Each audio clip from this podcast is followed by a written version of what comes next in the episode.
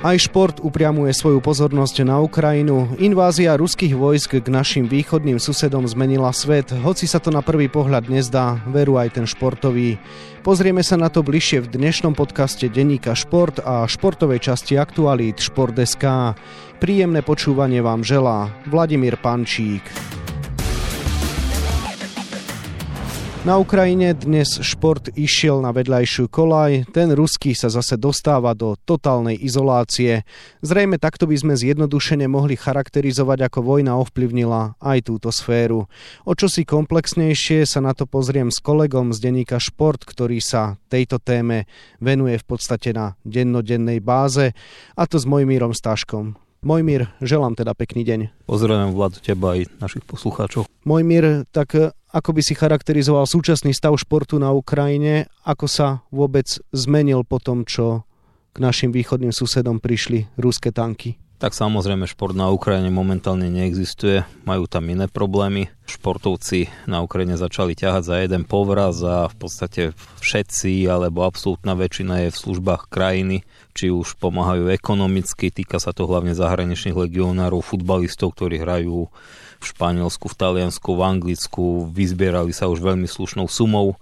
Veľmi zaujímavé mená už fungujú v tzv. terobrane, to znamená, že v ukrajinskej domobrane najnovšie tam vstupuje aj futbalisti Šachťaru Donec, sú tam hráči z nižších súťaží, sú tam známe pestiarské mená minulosti, bratov Kličkovcov pozná asi každý fenomenálneho pestiara Usika, takisto jednoducho celá Ukrajina sa zmobilizovala, čo asi Rusko trošku nečakalo a jednoducho vrha sa do boja. Týka sa to všetkých mien alebo väčšiny známych mien z rôznych oblastí. Spomenul som, že ruský šport sa ocitá čoraz vo väčšej izolácii. Znamená to, že tiež niektoré odvetvia tam prestávajú fungovať, alebo práve naopak? Samozrejme, že je zaujímavé, že skončila zimná olimpiáda v Pekingu a už tam si mnohí kladli otázku, že či sa po nej náhodou niečo nestane a stalo sa.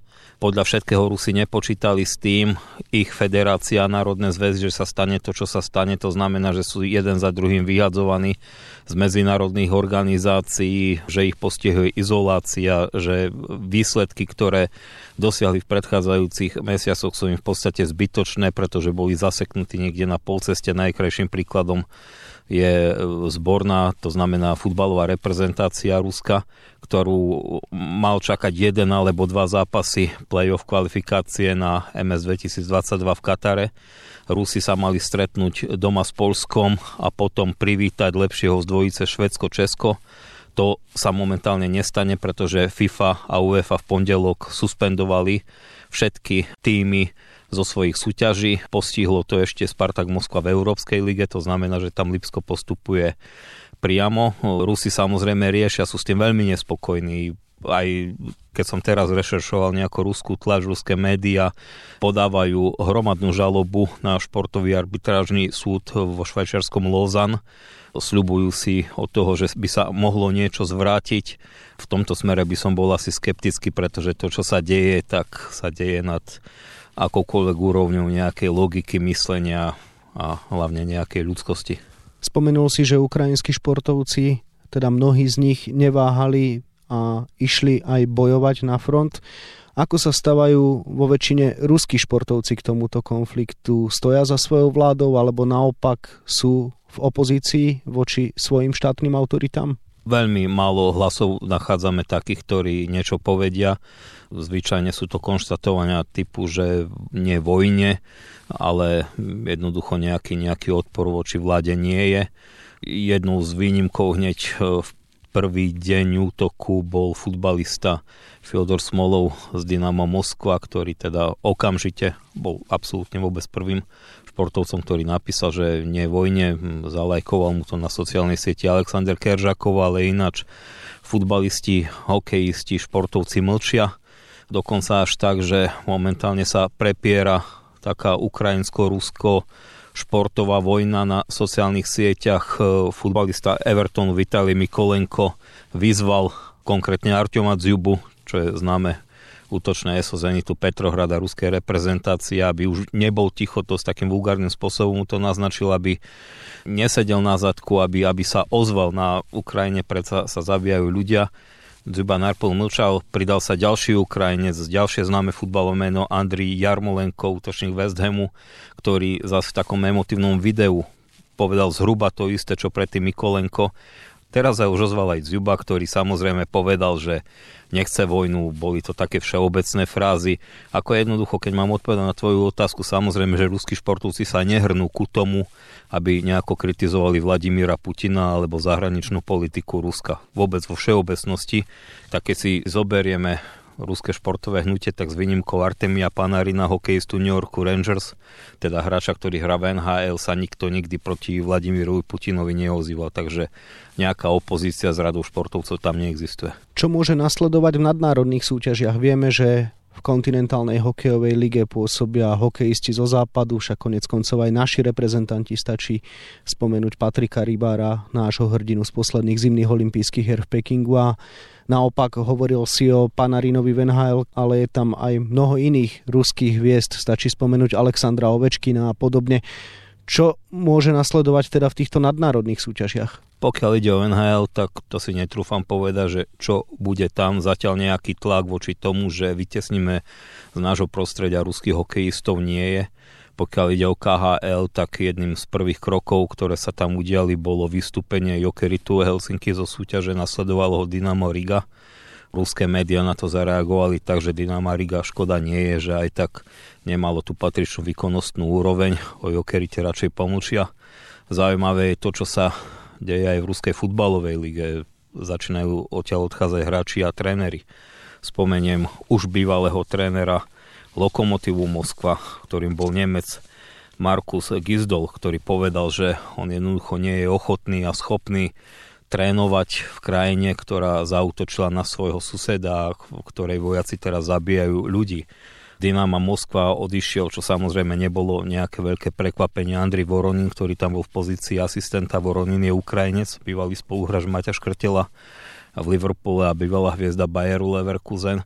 Samozrejme to sa očakávalo. Najnovšou informáciou je, že Daniel Farke, nemecký tréner, opustil klub z Krasnodaru. Tam sa očakáva väčší exodus v týchto chvíľach, keď nahrávame túto reláciu, tak Gžegoš Klichovia, ktorého naši fanúšikovia poznajú veľmi dobre vďaka tomu, čo negatívnom zmysle pre Poliakov a v pozitívnom pre nás vyviedol v zájomnom zápase na štadióne Krestovský v Petrohrade, kde teda bol vylúčený. Krychoviak je kapitánom FK Krasnodar a samozrejme, že chce uvoľnenie spod zmluvy, pričom práve v Krasnodare sa očakáva trošku väčší exodus. Jednoducho zahraniční hráči, aj myslím si, že je to aj otázka bezpečnosti, ale že je to aj otázka toho, že vidia, že kam sa rúti ruský futbal do nejakej izolácie, tak sa snažia ukončiť svoje kontrakty a vrátiť sa do svojich krajín alebo na si iné kluby. Našli by sme určite aj mnohé športové kluby, či už futbalové, hokejové a podobne, kde sú bok po boku v jednej šatni Rusi a Ukrajinci. Máme nejaké informácie, ako to vyzerá v šatniach jednotlivých tímov, kde sa tak deje? Ako prvé mi napríklad príde na um Atalanta Bergamo, kde pôsobia aj ruskí, aj ukrajinskí futbalisti. Tak samozrejme, tam už Atalanta dala aj oficiálne stanovisko, že títo dvaja hráči, ktorých spomínaš, fungujú bezprostredne a priateľsky. Samozrejme je iné pôsobiť v zahraničí a je iné pôsobiť v Rusku napríklad, pretože námatkovo ruských futbalistov na Ukrajine nejako neregistrujeme, oni celkovo veľmi neopúšťajú svoju krajinu a svoje kluby, ale v ruských kluboch papierovo pôsobí niekoľko Ukrajincov veľmi Zaujímavým príkladom je napríklad obranca Zenitu Petrohrad Jaroslav Rakický. Ten rozviazal kontrakt ešte minulého týždňa, keď Zenit išiel hrať odvetný zápas v Európskom pohári proti Betisu Sevilla, tak Rakický sa prihlásil ku tomu na sociálnej sieti, že je hrdý Ukrajinec, dal tam žlto-modré farby. Situácia sa medzi tým zmenila, Rakický podal výpoveď, ruské médiá to hodnotia tak, že dostal výpoveď, asi to v tejto chvíli nie je podstatné, ale keď som niekedy na začiatku spomínal tú výmenu názorov medzi Mikolenkom, Jarmolenkom a Dzjubom, tak bolo zaujímavé, že to svoje také väčšie posolstvo Dzjuba zakončil tým, že mrzí ho, že sú niektorí takí nevyďační, že doteraz im bolo Rusko dobre a teraz im už nie je. Je zrejme, keďže Artem Dzjuba je útočník Zenitu Petrohrad, na koho náražal. Takže jednoducho, poviem to takto, ak sú hráči ukrajinskej a ruskej národnosti niekde v Taliansku alebo niekde inde, tak samozrejme ten komunikačný problém tam nie je taký, ako keď sa bavíme o tom, že nejaký ukrajinský legionár hrá v Rusku. A týchto príkladov je dosť. Jeden taký veľmi zaujímavý príklad sa týka Ivana Ordeca, to je, nie je pre našich fanúšikov alebo posluchačov nejaké známe meno, ale je to niekoľkonásobný reprezentant Ukrajiny. Hral za Dynamo Moskva a on pochádza z Donetskej oblasti. Keď v roku 2019 podpisoval zmluvu s Dynamo Moskva, tak na Ukrajine ho jeho krajine odsudzovali. On vtedy hovoril, že šport nebude miešať s politikou a že jednoducho tieto veci vyloženie on sám rozlišuje a v podstate teraz, keď rozvezoval kontrakt s Dynamom a opúšťal ho, bolo to aj na základe toho, že v jeho rodnom mestečku Volnovácha sa momentálne tvrdo bojuje. On dal taký emotívny post na Instagrame, že po uliciach sa váľajú mŕtvoli ľudí, že všade horí, že starší ľudia sa telefonicky lúčia so svojimi deťmi, pretože nevidia východisko z tej situácie, hej, takže niektoré ukrajinské médiá to dokonca s takou až satisfakciou, aj keď sa ju snažili vtesnať do nejakých takých jemnejších limitov, ale bolo vidno, že vnímajú to porovnanie roku 2019 a 2022, že asi niekto vytriezol. Aký ďalší vývoj vôbec očakávaš v tejto téme? Myslíš si, že bude prichádzať ešte väčšej izolácii Rusov, že v Ukrajine šport úplne zahynie? Tak samozrejme všetko bude závisieť od toho, ako sa bude ďalej vyvíjať vojnový konflikt na území Ukrajiny. Svet, Európa pozerajú Ukrajina hlavne pozerajú trošku s nádejou na to, čo sa začína diať v Minsku, kde teda má prebiehať ďalšie kolo mierových rokovaní a keď by sa v dohľadnom čase niečo podarilo, čomu ja ale veľmi neverím, tak sa možno pohne niečo aj vo svete športu, ale tak treba si povedať, že svet športu v takýchto situáciách ide bokom. Najzásadnejšie je, aby prestali niekde v Charkove, v Kieve a Kramatorsku a neviem kde všade padať bomby, aby sa prestali zabíjať ľudia, aby prestali trpieť deti, to je najdôležitejšie. To, či sa niekto kvalifikuje na MS do Kataru alebo nie, tak to je úplne vedľajšie a bezpredmetné v tejto chvíli. Hovoríš o obetiach, poznáme už aj nejaké tie obete z radou športovcov? Samozrejme áno, guľka, bomba, výbušina si nevyberajú, takže najnovšie zahynul mladý 19-ročný biatlonista, predtým eh, Karpatilov smutne oznámil, že zahynul jeho bývalý brankár, 21-ročný chalan, ktorý robil vodiča tanku a zahynul na kievskom predmestí. Pri dobíjaní jedného letiska pri ostrelne mestečka pri Kiev zahynul ďalší futbalista, ktorý bol z nižšej súťaže. Bola to už taká súťaž, ktorá hraničila medzi poloprofesionálou a amatérskou Povedal by som, že úroveň našej štvrtej ligy bol to ale najlepší strelec súťaže a najlepší hráč minulej sezóny. Takže samozrejme, že ukrajinské médiá tieto informácie prinášajú. Sú to veci, ktoré pohnú srdcom asi každého a sú smutné.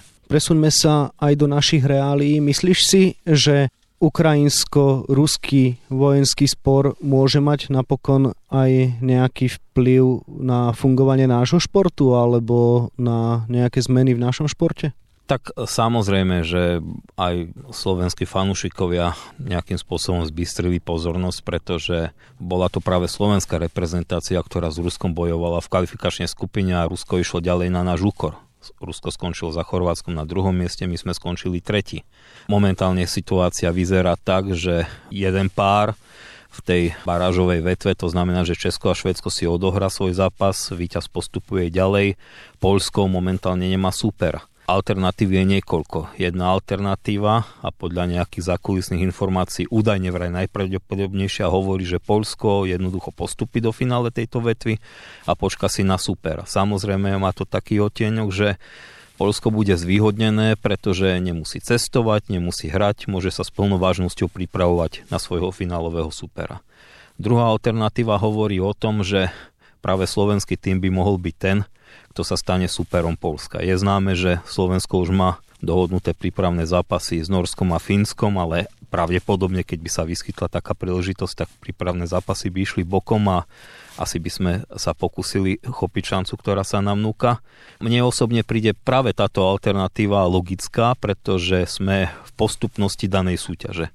To znamená, aj keď niekto vyhra druhú ligu a nepostupuje z nejakého ekonomického dôvodu, šancu dostáva tým v poradí za ním. Takže my sme v poradí za Ruskom a teda podľa môjho názoru by sme tú šancu mohli alebo mali dostať.